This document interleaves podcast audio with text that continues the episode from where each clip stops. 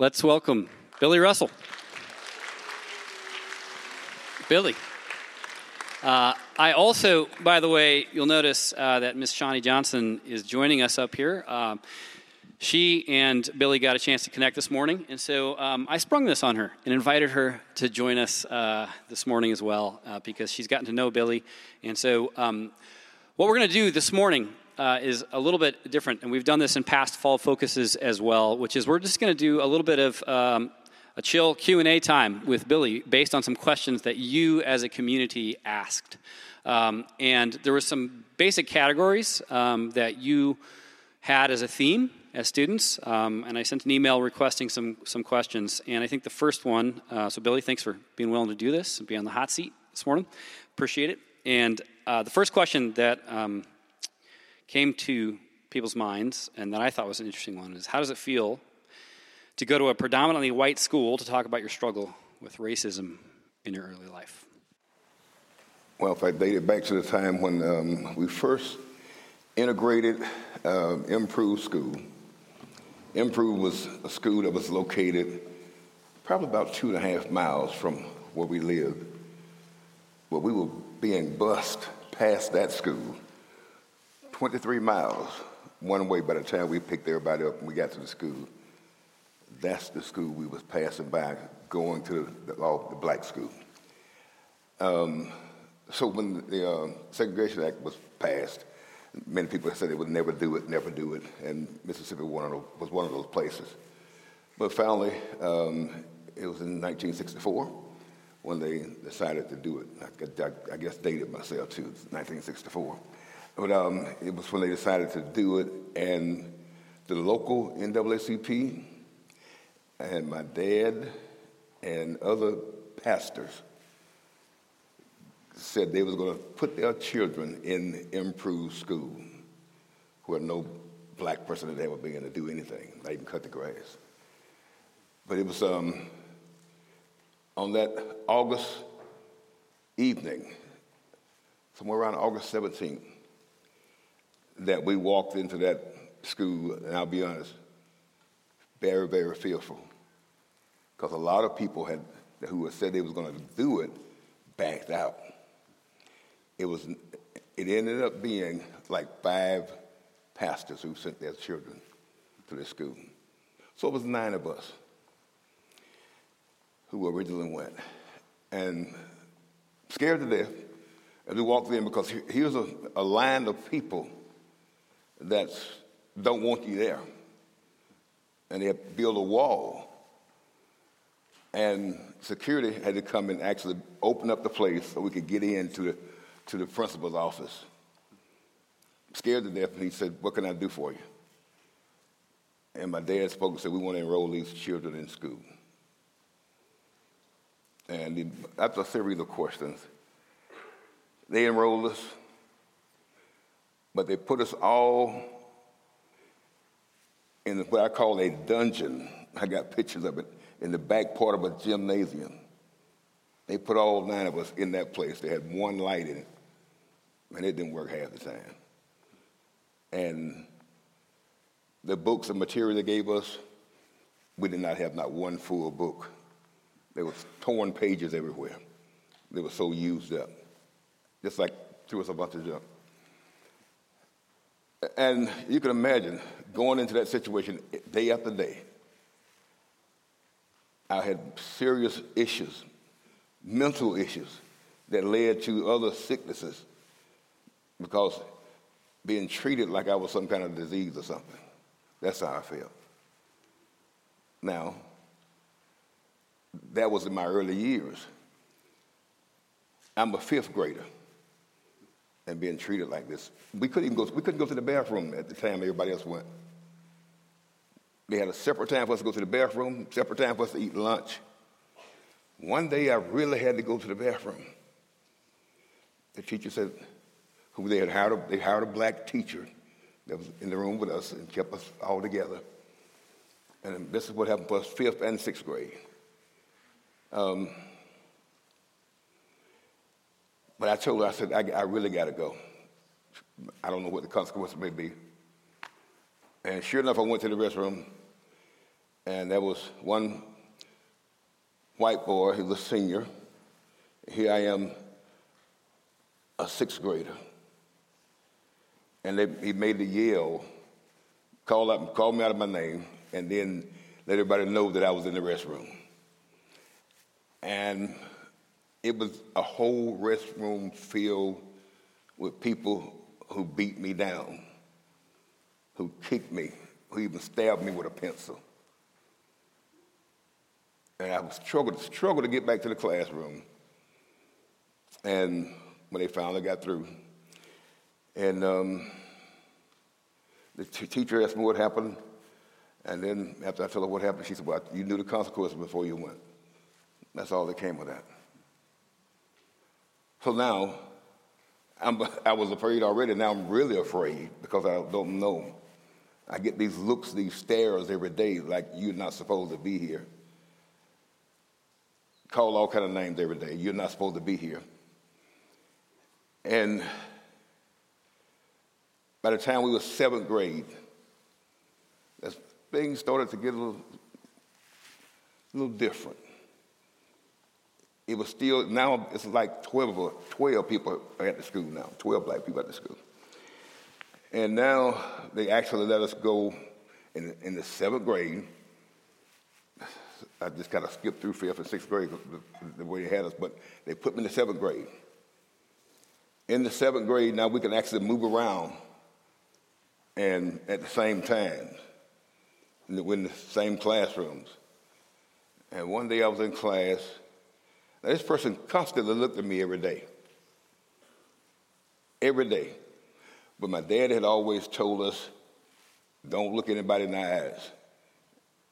And I still have problems today when somebody say, you, you can't look at me. Well, it, it causes me problems now because I always look down. When I saw a white person walking on the sidewalk, I had to look down, step away off the sidewalk. And especially if you saw a white girl, do not look at her in the eyes. So I didn't do that. But this girl looked at me every day. And you know how you could feel somebody looking at you? you could, I knew she was looking at me, but I was trying to make sure that I didn't look at her. And she was looking, kept smiling.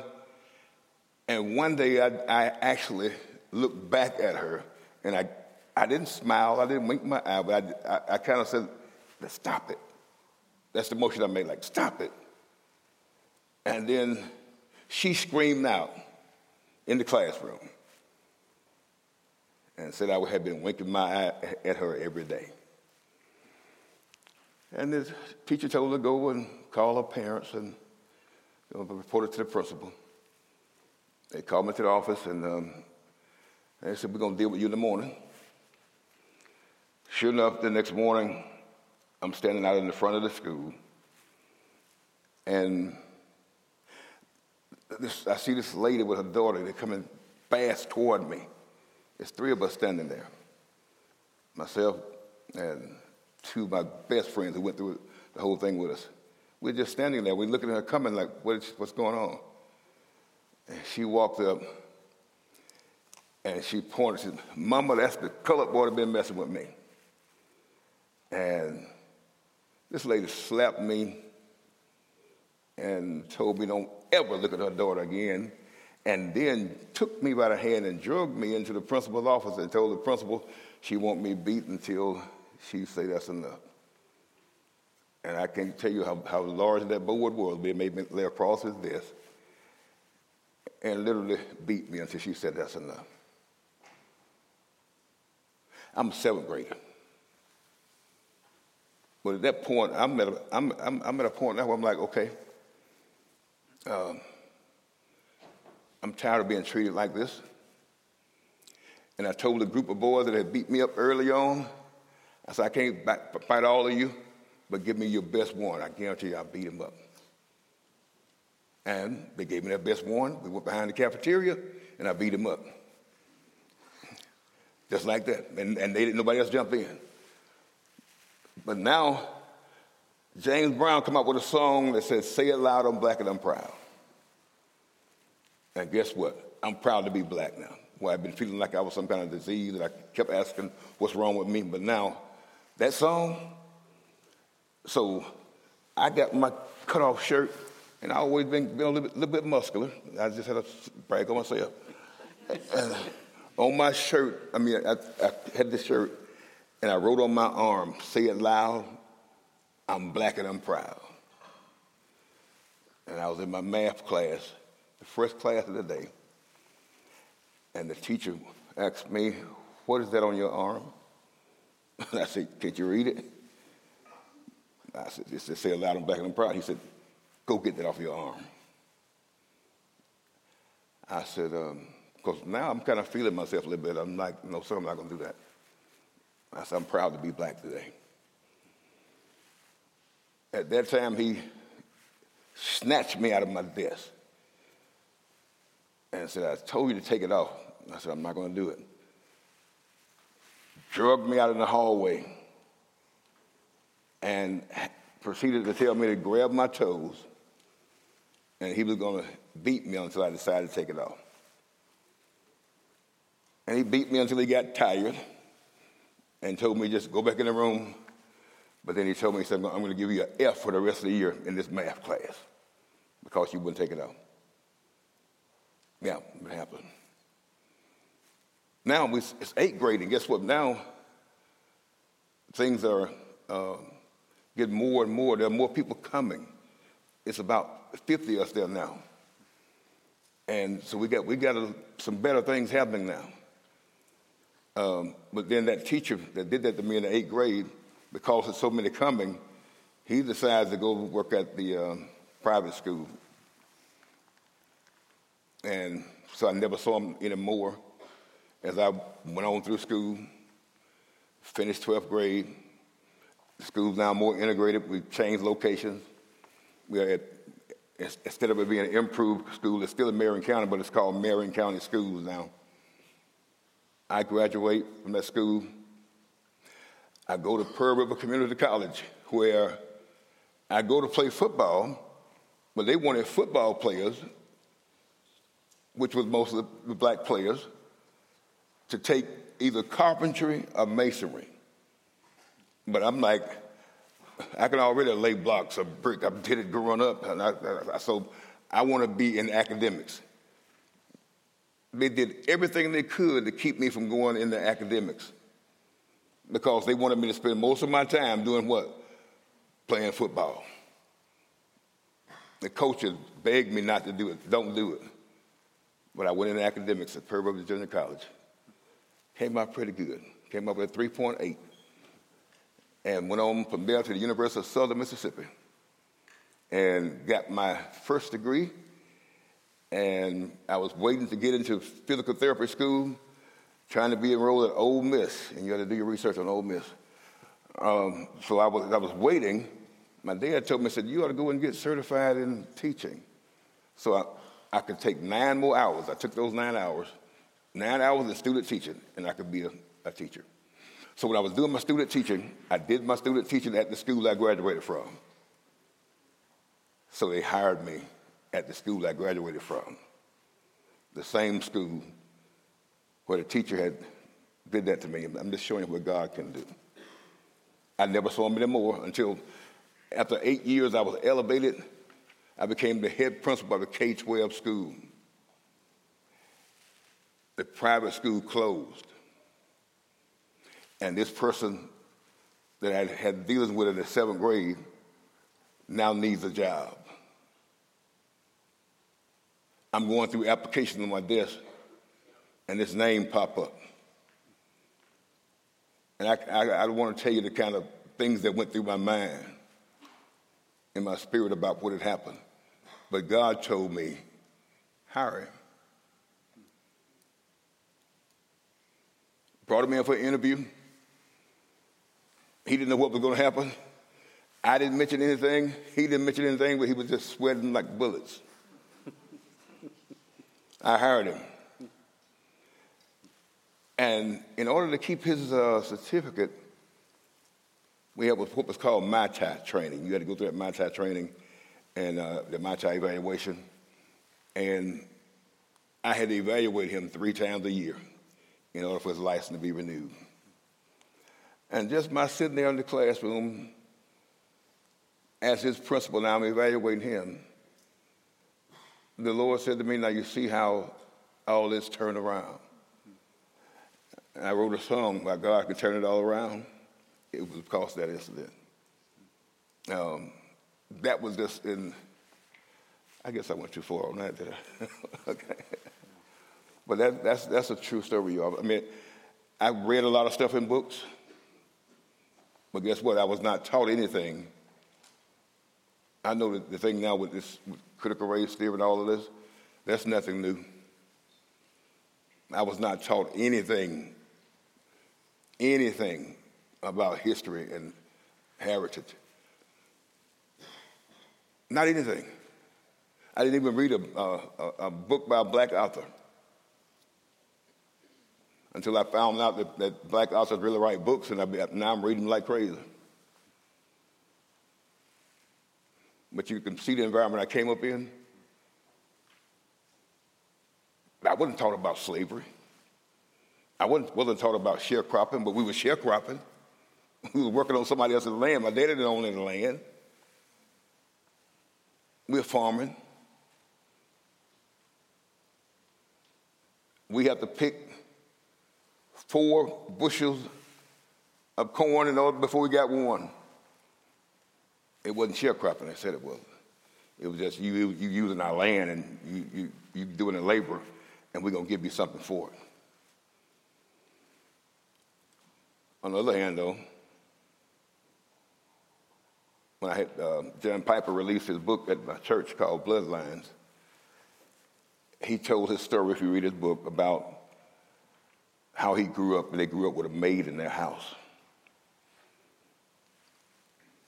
And he wanted me to respond to it because he knew that my mama had served as a maid. And on that stage that night, I realized I still had some issues because he began to talk about how what they, that maid had to do, how she had to cook for them and clean for them and iron their clothes and wash for them. And those are the things I wanted my mom to do for me. But she couldn't do it for me because she was doing it for the people she worked for all the cooking, all the cleaning. And by the time she got home, she was so tired with very meager amounts of maybe a piece of meat and a dollar or two. But she's too tired to cook for me. When I got off the bus, there was nobody to greet me because she was greeting other people. So that night, I, I learned on the stage with John Piper. I'm, I'm still, I still got some issues that I need to deal with. And I went before my church and I, I admitted to my church I'm still dealing with these issues. I need you all to help me pray. It was, it was then that God just moved me past all of that. All the hurt, all the pain, God moved me all past that. I asked him to forgive me for my attitude, and I asked him to make me better, that I wouldn't dwell on things like that. So now I can say I'm, I'm over it. And my thing is now, I preach we're better together everywhere I go. Because we are. We, we must come together as schools, as communities, as churches. You know, I, I saw something in, in uh, Kenya, and I've been to Kenya uh, several uh, cities there in Kenya, uh, Nairobi and Eldoret. Been over there five times, my wife and I both. And been to South Africa. Been to Israel. And my whole thing is seeing how divided this world is, America. I saw something in, in, the, these, in this country, in uh, Kenya. People who had literally nothing walk to church, three hours to walk to church. And I'm preaching. And I'm thinking I'm going to give them a little 20 minute message like I gave you all yesterday. I've been doing a lot of 20 minute stuff. But no, they wouldn't let me stop. They were so joyful. They were so happy. And I'm talking about people literally with, with nothing, but they are still able to rejoice in the Lord. And then I saw them do something. I saw them bring offerings, even chickens, live, eggs, and they all brought it to the front of the table. And then they called down a person who probably had the least of anybody. And they gave all those gifts to that person. To me, that's love God, love others. You want to know the answer for today? Love God, love others. You cannot say you love God and you don't like me. You may not like all the things I do, all the things I say, but we got to love each other. We're better together. There's no black heaven, no white heaven. Oh, okay, go ahead. I have a question. This is something I've been actually thinking about since hearing you talk yesterday and hearing a little bit more of your story today. And I think about all the challenges that you have experienced in your life and the trauma and the pain. And, and a lot of people here have experienced some on a different level. And you can make a choice here, right? Like you, you can run towards Jesus, you can run away from him in that pain. And we all have that choice to make. And you chose, you would have had every reason, every excuse to be like, how is this God real? And all of this is happening to me. Like, how can I trust this God? How can I know He's real, that He loves me, and all of this is happening to me? And maybe some of you guys feel like that. What can you talk us through? Like, what is that process that you went through that turned you actually towards Him instead of away from Him? Well, one thing I can say, we had always uh, my dad was a pastor, and um, we was in church all the time. You know, back in Blue Spring, Mississippi, nothing happened on Sunday but church. and um, I mean, it was 9 a.m. Sunday school, and it was uh, 10:30, 11 o'clock church, and we was there in that first service till like two o'clock. Then we went got lunch and we came back to church. That was our Sunday, every Sunday routine in church. And then on Wednesday nights, we was in Bible study. So I'm hearing all this word. And then I, am following my dad around. He go do revivals all over the country. He did revivals. And I went with him and heard him always talking about this Jesus. Oh, he would make a way out of nowhere. He'd come through for you. And I've, I've seen him when he would uh, like the time I told you yesterday, he, we stopped by this place to eat, and they told him to go to the back, and he joyfully went to the back. But he still come out saying to me, God is for you. You watch God do it. Keep believing. And that was instilled in me. Keep believing. Believe, trust, have faith. So I, it kept growing in me. And I was singing he, had, he, he made me literally get up and sing when I was five years old, and I was doing his singing, bringing him on to preach from being on since I was five. And my voice used to be real, real light. I had a little, you know, a little tenor-like voice. I was, I guess I was trying to be Michael Jackson sometime, but, but, but then it was, um, it, something happened, it just changed, and it got, got this way. So, so, my, so my whole way of singing had to change. So, you know, um, I've been in church and I was singing and, and people, seeing people move in the spirit. And at age 15, they asked me to teach a, a Bible class. Um, but then my Sunday school teacher at that time asked me a question. Asked me, said, Are, are you saved? He said, Call my name. Bill, are you saved? Because you're doing a lot of great things. You're singing and teaching, but are you saved? Then he said, Have you accepted Jesus as your Savior? And I had to tell him no. He challenged me, took me through the Roman road, gave me all those scriptures. We read through them together. And he challenged me to continue to read.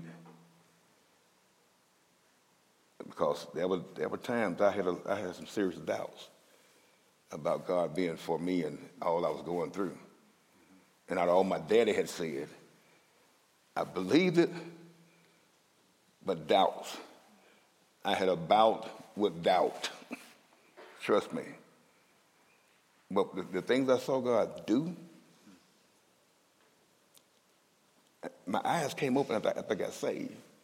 and the things I saw him do and what he brought me through, I still have joy. I feel good about my salvation. So.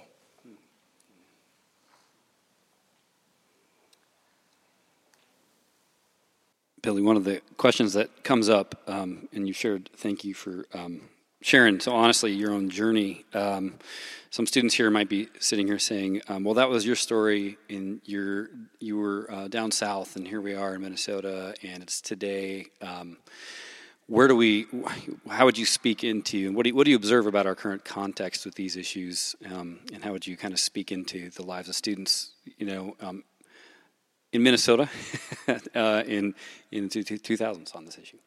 Well, you know. Um, and I'm not saying you haven't. I'm saying that some students might be sitting here separating that, right? We have a tendency to do that. that so. Separating the, what then and now. Yeah, you, uh, your okay. story in there. Okay. Yeah. Well, me. I, I, can tell you. Uh, I can just compare Mississippi with Minnesota, because um, a lot of people like, oh, you come from Mississippi, and I assure them, yeah, I'm from Mississippi, and I'm proud to be from Mississippi because the South got something to say. Y'all leave here with that. The South got something to say. Because um, the migration, that was a great migration that happened. People moved north looking for better things. And I always wanted to move north too, looking for better things. All my daddy's brothers, sisters, everybody moved to Detroit and um, Chicago and Milwaukee. That was the place. Nobody ever moved to Minnesota. But my wife got an offer to come to the Mayo Clinic 22 years ago. She's a nurse practitioner. I said I would never move here to Minnesota. But when I saw the, the, the uh, offer they made her, I said, we'll go and stay a couple of years. And honestly, that's what I wanted to do. But just be a short term. And it got, when I, I'm thinking now, no more racism, no more of this stuff I had to go through. This. I'm out of the South, I'm in the North.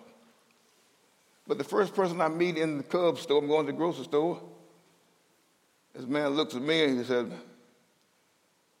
Boy, you're a long way from home, ain't you? Like, that, that really happened in, in Rochester, Minnesota? I said, uh, No, sir, I'm, I'm um, I live in Rochester. You're a long way from home. That's what he told me. Next thing, I'm thinking, you know, we're in Minnesota, everything's fine. My son plays football, and he is at, at this school. I won't put them all out there like that, but he's playing, and he has dreads. And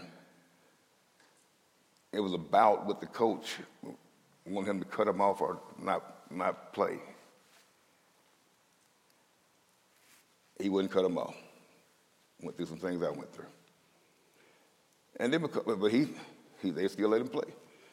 But then he went to uh, the, the local Walmart with his dreads. And they put alert buttons on and put all people around him. And literally, he, he just left because he was like, why are you all following me? What did I do? So he come home and he tell me about what happened. And I go up to the Walmart store. I said, I need to see the manager, please. And I told him about, I said, did, did you put people all over my son watching him? Security when he walked in the store. And I said, this boy right here. He said, well, yeah, I did because we, we, we, had never seen his kind. And we didn't know what was about to happen. And we got those dreads and, and, and we just don't know what's, what I like, oh, okay. Rochester, Minnesota, huh? And then when, when I get a, a, call to come work at Austin High School, I actually looked at, I put my resume in the, um, back then we could do, we was fax and stuff. So I faxed my resume. And uh, I don't know what, they thought my name was B-I-L-L something, Bill. And I guess they thought, they didn't know I was black. So when I walked in, they, they called me back to me to come for an interview. I went for an interview the next day. And they said to the, I walked in and the secretary was like, can we help you? I said, yeah, I'm, I'm here. I'm Billy Russell. I'm here for the interview. You are Billy Russell? I said, yes, ma'am. and she looks around. Uh, the principal's in his office with the door closed, but she calls him on the phone. Says, Billy Russell is here. He's black. That's what she said to him. And he come out, shook my hand, interviewed me, hired me. The next thing I know, the Post Bulletin was there saying the first black teacher at Austin High School. I mean, I'm thinking that as I moved north, I was going to get rid of a lot of stuff coming to Minnesota. We're running into some of the same stuff. But you know what? I've seen the church of God come together and they're doing some mighty things right now. I, I know through the, the living God, through these churches, He's going to make a difference. Out of all the things we've been through, it's the church of God. I, I, I, I pray this experience for every student that they could have a Christian experience like this and really get to know Jesus. Because I truly believe, as you see on the pictures of whatever about Jesus is the answer. I truly believe that to everything. So I hope I answered the question. or you make it answer a different way. Um, We have a few minutes remaining, and you just mentioned a song. Um, there was a request, and you, you and I chatted about this before, but um, Billy, we um, you students may not know this, uh, but as you came in yesterday and as you left, what you were hearing was uh, Billy's music, and he's good. Uh, and some people requested yesterday, um, and maybe it would be just be a good closing blessing if you're willing uh, to sing a song uh, for us. That was a request, and Back when we used to go to uh, church in the country, yeah. I mean, I don't care if we were coming out of the cotton field or whatever, you would hear, Amazing grace, how sweet the sound that saved a wretch like me. I once was lost, but now I'm found. Was blind, but now I see.